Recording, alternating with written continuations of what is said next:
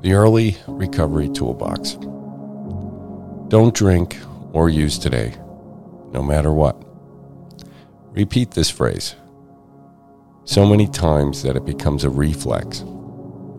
Include it in your 90 day plan as a daily commitment to be renewed each morning. Create a personal recovery network. Get a sponsor. Get phone numbers from recovered addicts at meetings. Pick people with sobriety that you respect. I would suggest folks with at least a year clean. Call them at least weekly. Get to know them well enough that you won't hesitate to call during moments when you're struggling to stay sober.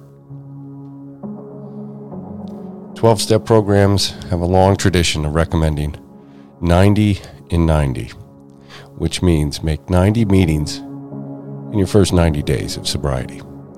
If you go over 90, that's okay. Don't isolate. Communicate with someone in your recovery network every day. I cannot overstress the importance of avoiding too much time alone.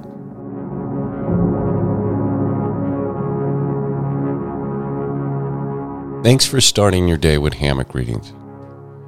And we look forward to seeing you again tomorrow.